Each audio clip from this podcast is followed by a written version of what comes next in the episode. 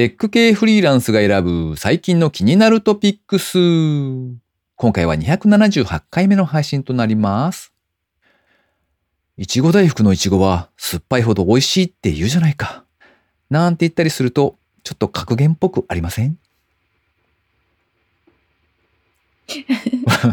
わかるこれ。美味しい格言。あ、わかりますよ。わかります。ぽい。ぽいぽい感じ酸っぱいけれども、うんいちごは普通は甘い方がいいと言われるが、酸っぱくても、いちご大福ったならいいじゃんっていう。はい。うん。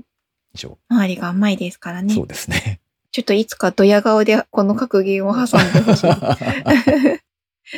ドヤーってか、ドヤ だどこで言うんだって話ですけどね。ー。いちご大福食べたくなってきました。この番組ではフリーランスエンジニアの S とエンタメ系エンジニアのアスカが最近気になったニュースや記事をサクッと短く紹介しております。IT 関連をメインにですね、ガジェットだったり新サービスの紹介だったり、それぞれが気になったものを好き勝手にチョイスしております。今回も記事を3つ紹介していきたいと思います。ご意見ご感想などありましたら、ハッシュタグ、カタカナでテクフリでツイートいただけたらありがたいです。では1つ目の記事ですね。フリーランス、副業案件の平均年収、時給が高い職種ランキング。こちらは即断マガジンというサイトで掲載されていた記事ですね。フリーランス、副業の求人マッチングサービス、即断を運営するキャメローズ株式会社は、フリーランス、副業案件の職種別の平均年収、時給について調査した内容を発表しました。こちらは、あの、あれですね、いわゆるフリーランスだったりとか、もしくはあの正社員の方で副業のお仕事ないかなって言ってこう探すときに使うサイトがありまして、まあ、それが即断、アルファベットで即断ってなってますけれども、そういう名前のついているサイトがありますと。で、そこが、えー5000件ぐらいですかね、のフリーランス副業案件の単価を調べまして、時給とか年収に換算してデータを出したと。その時の職種別のランキングを作りましたよっていう、そんなお話ですね。はい。では3位から。読み上げたいと思いますが、よろしいですか？はい、お願いします。まず第3位。エグゼクティブ、コンサル。こちらは時給6037円。こちら年収に換算しますと約1216万円になりますね。エグゼクティブというのは何を指すのかちょっと微妙にわからないんですけれども、まあ多分あの経営層に対してこういろいろやるよみたいな感じなのかな。プラスうん、あとは、いろいろやるよ。あとはコンサルティングっていうはい雰囲気職種になるのかな。うん、そうそうそう。うんうんふわっとした感じだと思う。怒られるな、これ。はい。まあ、そういう職種があると。そちらが3位でしたと。そして第2位、機械学習エンジニア。こちらは時給が6208円。年収換算でおー1251万円ですね。そして栄えある第1位は、ドゥルルルルルルドンデータサイエンティスト。時給6417円。年収に換算しますと1293万円だそうです。いかがですか、スカさん？あれ、これははいはい平均なんですかね、そうですね。それとも一番ろ上のいやいや、平均にしたみたいですよ。で、じおーまあ大体あの、こう時間いくらみたいなのが多いので、で、それを、うんうんまあ、月に21日稼働した場合で、まあ年収とかに換算してるって書かれてましたね。おーというか、データサイエンティストが一番なんですね。なんかちょっと意外というか、私はなんかそんなイメージがなかったのうんうんで。うん、そうですね。うんまあ人が足りてないからってことなのかもしれないですけどね。ねえ。というか、時給6000円ですって、私多分時給に換算しちゃうとやばいことになりますよ。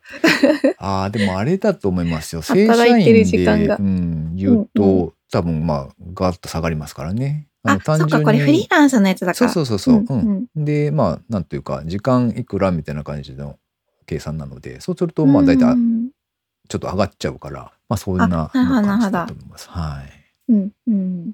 そして、あとは、あの、我々の近い業界でエンジニアの職種がいろいろあると思うんですが、えっと、4位からですね、9位ぐらいまでは結構いろいろな、そのエンジニア職が入ってましたね。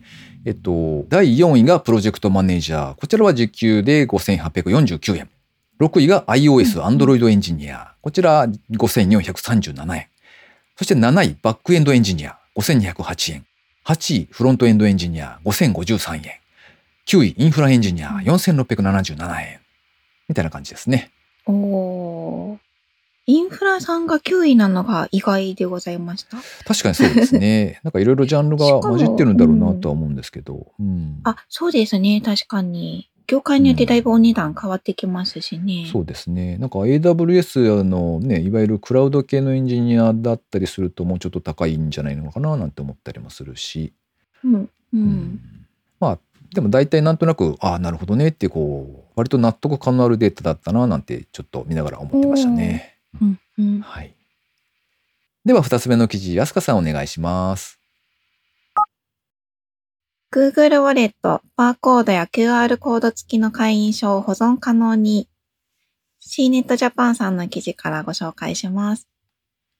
ちょっとこれは、あの、今そうなっている、もう使えるってわけではないようなんですけど、えっと、iPhone だったり、Android の、あの、スマートフォンで、デジタルウォレットもいろんなところに搭載されていると思うんですけども、うん。そういうのって基本的に、あの、いろんなカードとか、まあ、許可証みたいなものを全部デジタルに置き換えて、お財布軽くしましょうねっていうコンセプトだと思うんですね。うんうん。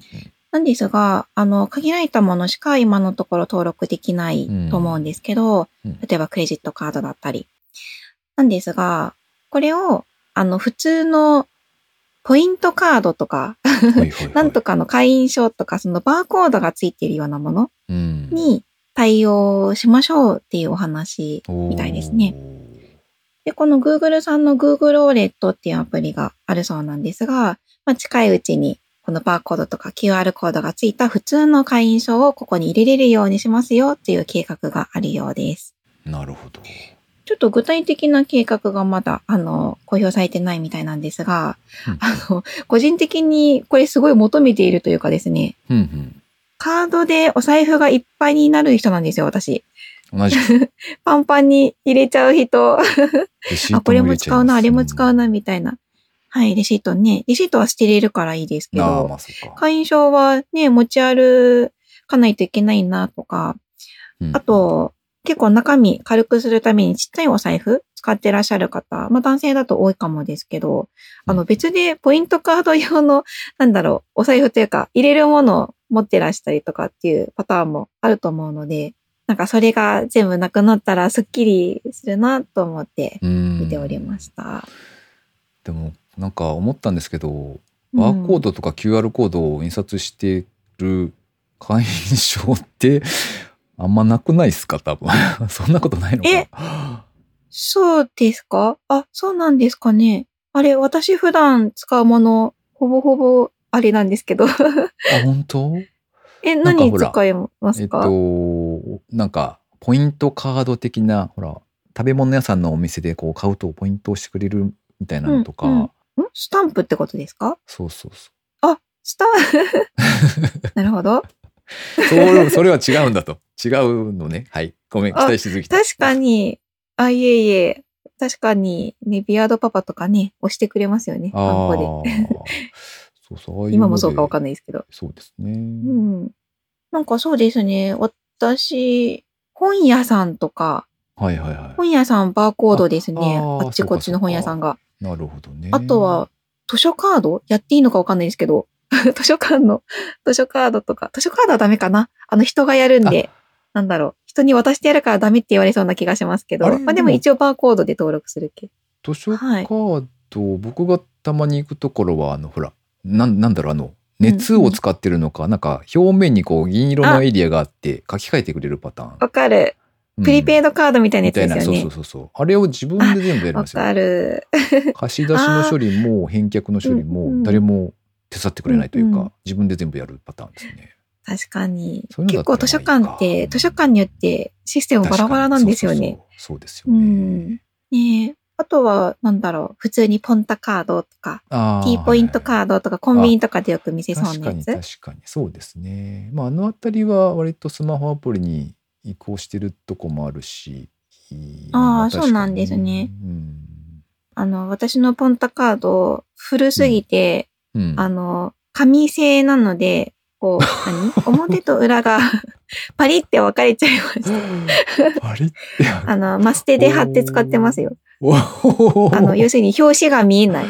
表紙と、はい、こう、何？薄、薄切りスライスした状態で2枚に分かれちゃった。うん。うんなんかあの、ピエペローンってなったみたいな感じですね、きっとね。あそうそうかペローンってなって風にパカって分かれちゃったうんああ、ああ、ああ。はい。そんな時代があったのか？なるほど。はい。あ、多分それ古いやつをずーっと使ってるからそうなんですけど。まあそういうことですね。そうですね。まあでも専用アプリとかね、なんかそういうのじゃなく、全部まとめて一個のにドカって入れれたら確かに嬉しいな楽ですよね。うん。なんかね、あの、保険証はマイナカードになっていくけど、うん、うん。こう、診察券ってあるじゃないですか。各病院ごとに。ああ、そうですね。あれはどうなるの？あ診察券も入れたい。診察券も入れたいです。だいたいバーコードですよね、診察券って。あ、ああれ？違いますっけ？あれ？ちょっと待ってよ病院によるねバ。ーコード。もちろんそうなんですけど、あれ、バーコードが、数字しか書いてないと今、ことか 思い出した。うん。今めっちゃ漁ってますすよ。うん会員っていうか、あの、なんかね、ID っていうか番号がこう4桁ぐらい数字で手書きされているみたいな、そんな。あ、やだ。や私今、診察券、お財布の中に入ってる3つの診察券、あれでした。時期通すやつだった。おー あの、スライドするやあつ。るわ。そうだね、そうだね。それあるわ。大学病院とかでもそうないう感じだな。うーん。ああ、残念。うん。ちょっとまだ全てを入れるには至らないようです。そうですね。えー Google さん、そのあたりもよろしくお願いいたしますっていうところですね。時期どうやって 困っちゃう。はい。では最後、3つ目の記事ですね。ネット上で浸透するザオラルラインって何？ドラゴンクエストが元ネタ。こちらは BCN プラス R のサイトにあるこっそりミームを教えますというシリーズの記事があるようで、そちらの99回目の記事ですね。あすかさん、これピンときます？全然来ないです。うんドラクエなんですよねみたいですね。ドラクエやったことないからわからあ、ん。そっかそっか。僕もそこまで詳しくないので、はい。で今回紹介するこのザオラルラインというキーワードというか、ミームというか、単語というかなんですけれども、うんこれは LINE でのある行動を指した言葉だそうで、で、まあ元ネタはドラゴンクエストに出てくる呪文ですと。で、この呪文がですね、うんうんあの、戦闘不能になってしまった味方を復活させるという蘇生系の呪文だそうですね。ただし成功率は50%とされているそうです。で、このザオラルラインって言った時にはですね、その、しばらく疎遠になっていた人とのやり取りを復活させるための LINE メッセージを指した言葉だそうですね。例えば、マッチングアプリで数回しか LINE をしていない相手だったりとか、昔の恋人に久しぶりに連絡を取るときに使用すると。なるほどと思いましたが、なるほど。まあそんなのをザオラルラインというそうですよ。ただし成功率は50%なんですね。50%もあるのかな？ああ、どうだろうわかんないですね。あすかさん最近送りました、こういうの。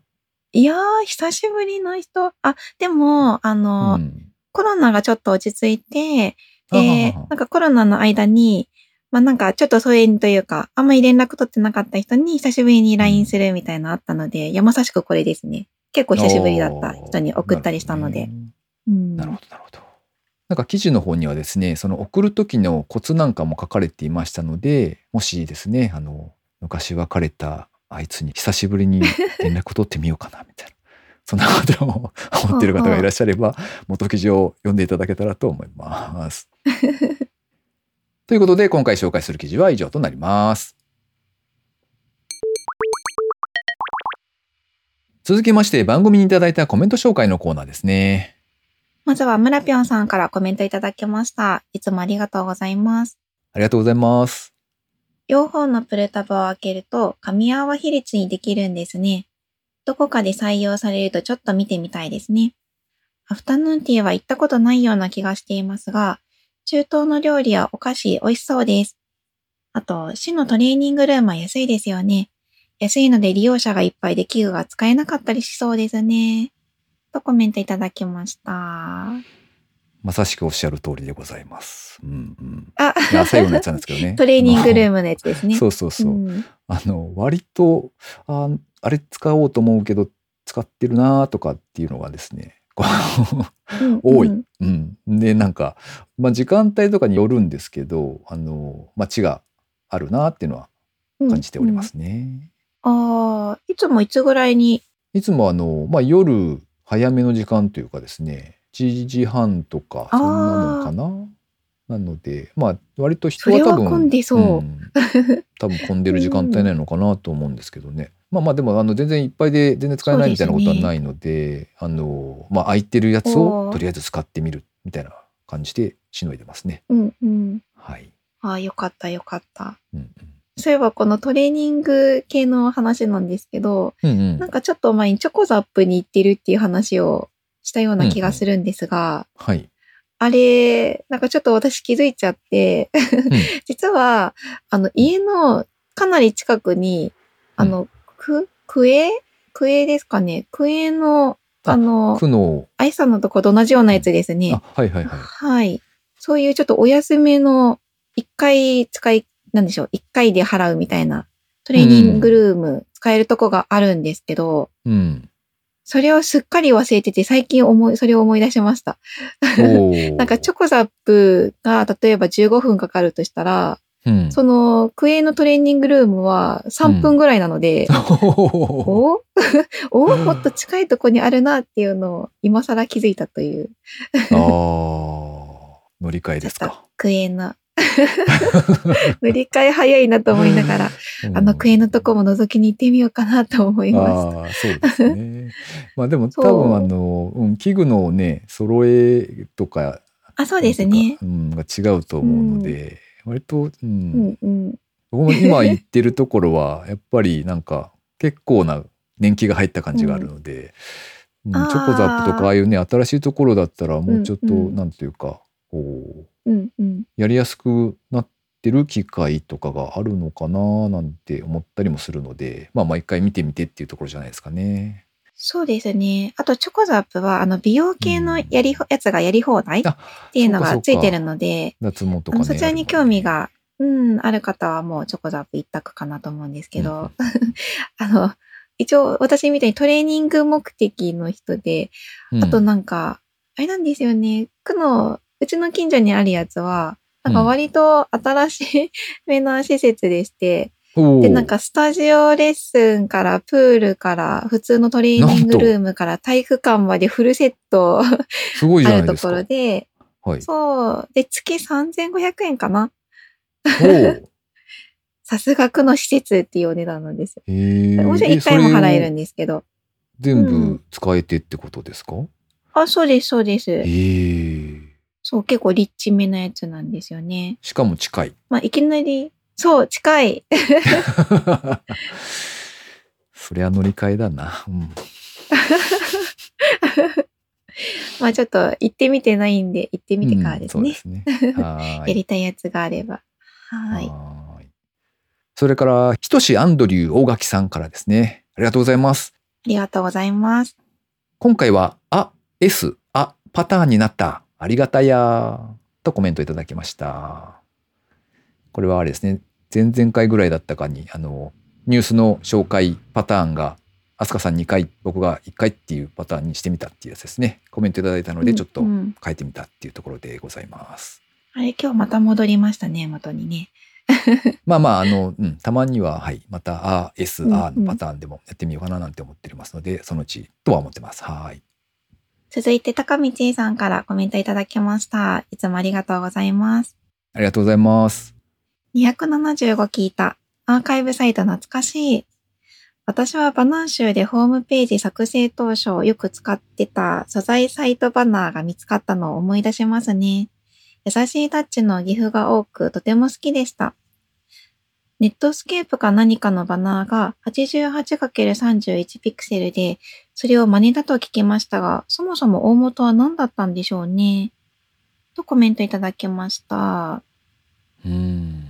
ちょっとググってみましたが、やはりネットスケープの、ね、あの、サイトのバナーがこのサイズだったから、うんという説が、なんかよく出てきましたね。なるほどね。それにしてもあれですね、うんホームページ作成の時にあの素材集を使うっていう素材集と響きがなかなか懐かしいですね。おー、そうですね。なんか昔の素材、アイコンとか。うん、あ、そうですね。すごいちっちゃなアイコンとかよくそうですね。ありましたよね。うん。うん飛鳥さんはなんかこう過去にいろいろな。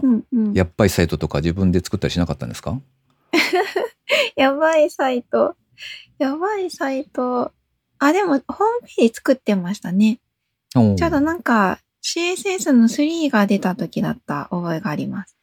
3 うんいつかわかんないんですけど、3が出たって言って騒いでいた時なのを覚えてますね。えーアスカのお部屋へようこそみたいな。いやいや、え、何のサイトだったかな？なんかゲームだった気がします。ゲームのサイト。トだったような気がしますね。あとは Web チャット全盛だった気がするので、ちょっとわかんないです。子供だったんで、ちょっと見えてる世界が狭いような気がするんですけど、ああ、なるほど、ね。あの、自分の中では Web チャットがすごい流行ってました。ウェブチャットってどうなんでしたっけ？なんか、ななんでしょうね。こう、入力するとこがあって、こう送信すると人の名前と発言が出てきて、で、それが自動的にリロード、定期的にリロードして更新する、なんか、掲示板を自動更新にしたみたいな感じの形のウェブチャットうーん。あれ？全然伝わってない感じで。うん、なんかピンとこなかったな。まあまあでも掲示板みたいな仕組みってことですね。そうですね。掲示板も、あれも、なんか定期的にリロードしたらチャットみたいになるじゃないですか。あの、みんな書き込んでるから。うん。まあまあ確かに。あれと同じ仕組み。うーん、なるほあれ流行ってなかったのかなど。わかんないです。世代の違いじゃないですかね、きっと。ああ、そっかそっか。そうですね。そうかも。ということで番組にいただいたコメント紹介のコーナーでした。リスナーの皆様、いつもありがとうございます。ありがとうございます。最後に近況報告のコーナーですね。あつかさん、最近は何かありましたか？えっ、と、最近は、まあ、いつもの通りな感じなんですが、うんこの前もお友達と謎解きしてきました。ほう。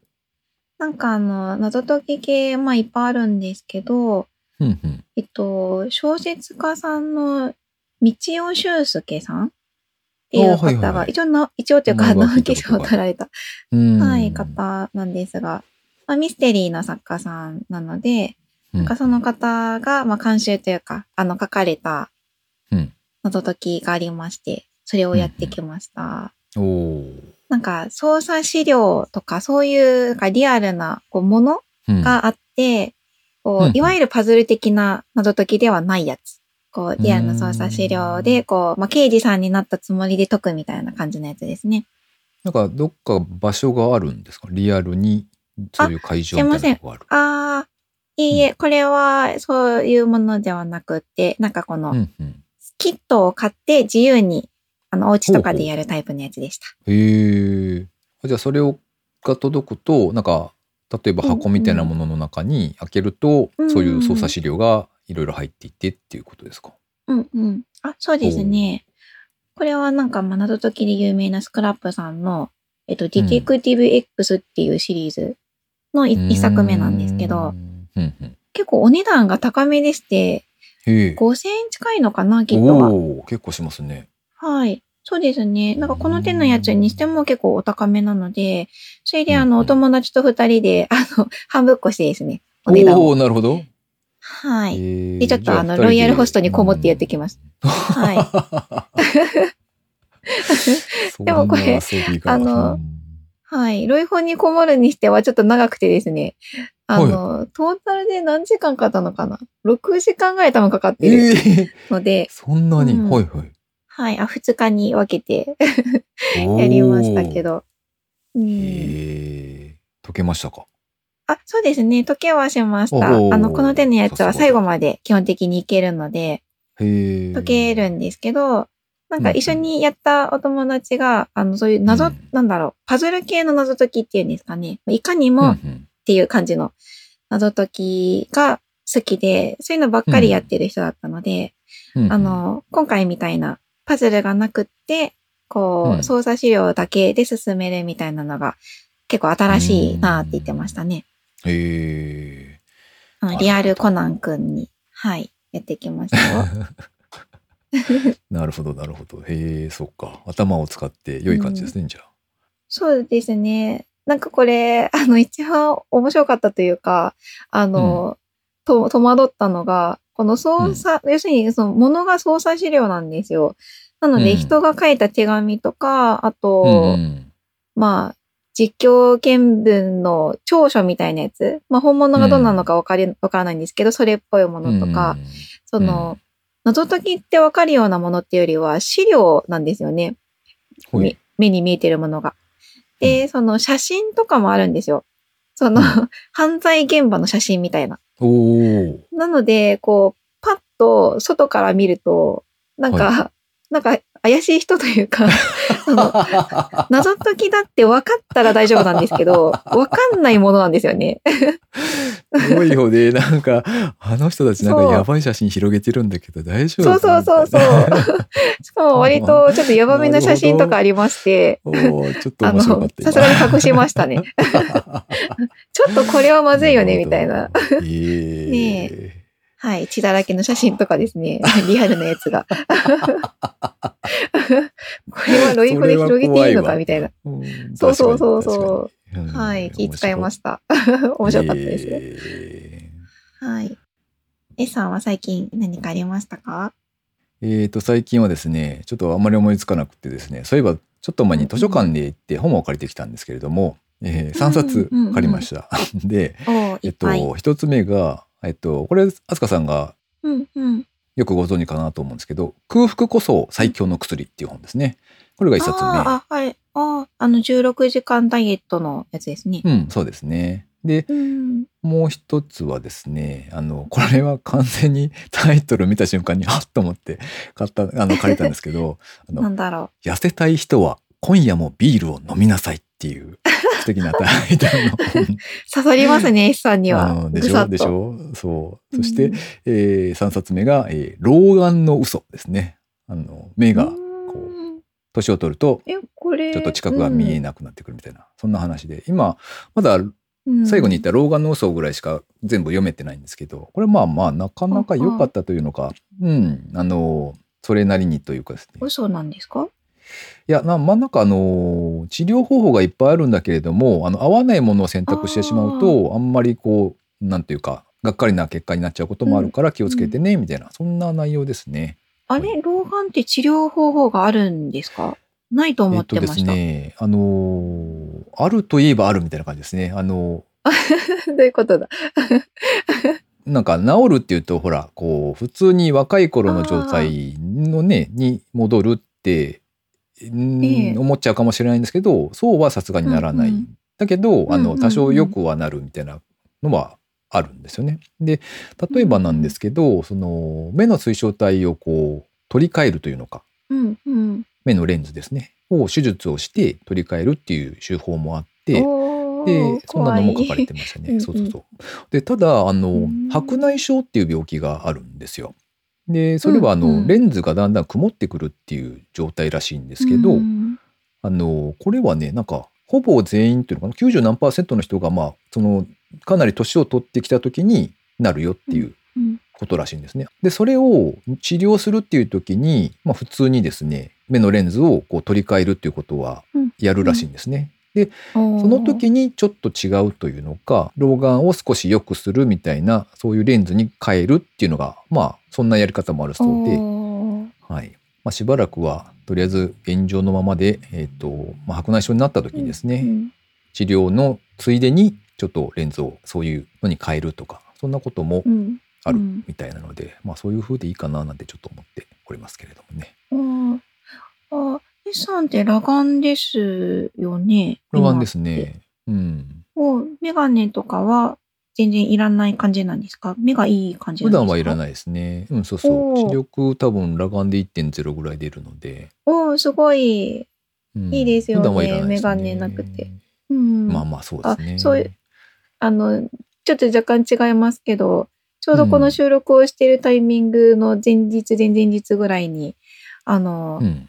WWDC ありまして、ああ、ありましたね。はいはい。新しい、はい、ビジョンプロでしたっけ名前が。ああ、あの40何アップル万とさんのかいうやつでしたっけ、うん。あ、そうですね。あの、空間コンピューターって言われてる、うんうん あの、あれが出たと思うんですけど、あの、メガネっ子は対応してないという記事をちらっと見かけまして、あらら。どうなんだろう。入らないってことなのかな。まあ、オフィシャルでサポートしてないみたいなことは書かれていて、ああ、私メガネが、と 思って。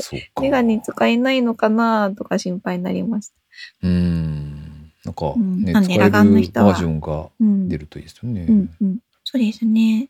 だから、裸眼の人は何の制約もなくていいですよねって思ったです。ああ。羨ましい確かにね。うふふふふ。うん。うふふふ。ああとねなんかちょっと面白いなと思ったのがその治療をするっていう話をしたんですけど、そのレンズを変える？目のレンズを変えるっていう時にそのーじゃあどういうレンズに置き換えるかっていうのでなんか、まあ、いくつかパターンがあるらしいんですよ。でえっと普通のメガネでもあると思うんですけどあの遠近両用みたいなうんうんうん。感じのレンズもあるそうで、まあ、それに置き換えるというのもあるんですけどなんかねモノビジョンっていうのがあるらしく、モノビジョンはい、ほうほうあのーこれは左と右でその例えば左は近いところがよく見えるレンズ、うんうん。右は遠くがよく見えるレンズ。っていうのに置き換える。え？のがモノビジョンらしいです。なんか不思議でしょ？左右違うってことですか？そうそうそう。で左右違うんですけど、ね。うん、え？って思いますよえ、ね。しんどくないんですかね？うん、思いますね。なんですけどなんかその、まあ、通常両目で見た時に結局人間側がその脳でそのどっちかに合わせてくれるらしくうんうんうん。割と一般的なものだそうですよ。ええうん？それは、都合がいい時に都合のいい方をで見てくれるってことですか？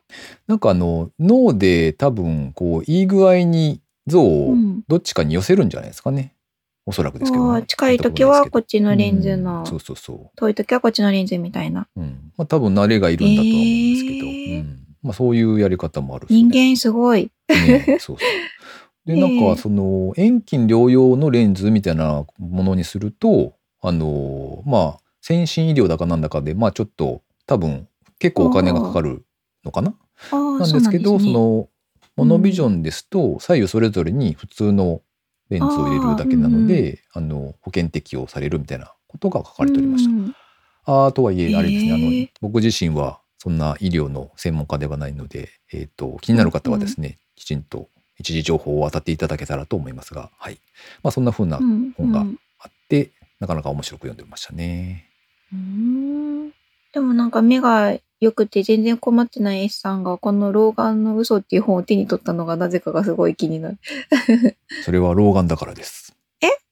あれでも、うんそ、ん ?1.0 遠くはね、出るのと、手元はだから見えないんですよ。あれ？老眼は近いのが見、そうそうそう。あ、そっか？うん？うん、そっか。なるほど。遠くを見るときは大丈夫ですよ。手元を見るときに、近くの時にメガネかけてる。そうそうそうあお手元用ー、メガネ理解しました。はお手元そういうことですねメガネですね。あー、理解理解。なるほど、うんなるほど。そう、それが、だからやっぱりメガネはめんどくせえなーって思いますよね。うん。うん。手元が見えないんですよね。そうそう。VR のヘッドセットはどう見えてるんですか？VR のヘッドセットはなんかすごく普通に見えていた気がするな近くも見えてるんですよね、きっと。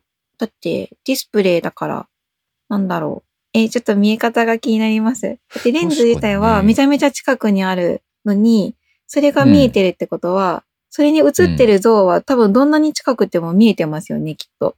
普段見えないものが見えてる。るのでは。うーん。確かにあの、ほら、VR チャットとかだと、ほら、あ手元でピロンってメニュー出るじゃないですか。ビロッと広そうがるやつがですね。うんうん。あのあたりもあんまり困ったことないですね。ああ。あ見えないみたいなのなかった気がするなあ、なるほど。うん。なんか遠くが見えない。私思いっきり近視なんですけど、うん。近視の人は普通に見えないですもんね、ああ VR でも。そうかそうかメガネ取ると見えない。うんうん。ちょっと今度気にしてやってみます。久しぶりに。久しぶりにというか多うんうん分何ヶ月か電源入れてない気がするので。あ、そうなんですね。そっかそっうんかう。んうんなんかあ、の、この間、確かビートセーバーの、うんうん。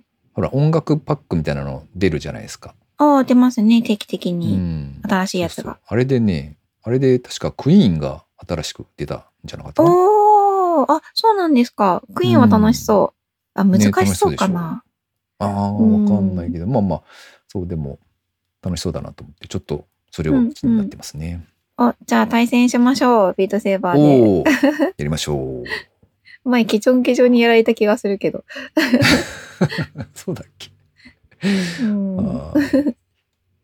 この番組へのご意見ご感想など絶賛募集中です。ツイッターにて、ハッシュタグ、カタカナでテクフリーをつけてつぶやいていただくか、ショーノートのリンクからですね、投稿フォームにてメッセージをお送りいただけたらありがたいです。スマホ用にポッドキャスト専用の無料アプリがありますので、そちらで登録とか、購読とか、フォローとかのボタンをポチッとしておいてやっていただけますと、毎回自動的に配信されるようになって便利です。あすかさん、いちご大福が食べたくなりましたか？はい、いちご大福食べたくなりました。なんでだったっけ？忘れた。なんか冒頭でほら、いちご大福の格言っぽいやつを言ったじゃないですか。あそうだそうそう、それですよ。そうだ。ねえ、いちご大福、あの、ちゃんと、こう、いちごが9、うんあんこが9 1ぐらいの割合のやつ。あ、割合のそんな風でしたっ話け。か。はあ。あ、和菓子屋さんのやつは。へえ。コンビニでいいじゃんって僕が言ったら、ダメだって言ってましたもんね。そうですね。だってコンビニのやつは、許さないと。うん、いちご5、あんこ5みたいなやつが、だったりするので、そっか。へ割合が大事ですよ。え。はい、わかりました。バランス、バランスがということですね。はい。はい。バランス大事。はーい。ということで、今週も最後までお聞きいただきありがとうございました。ありがとうございました。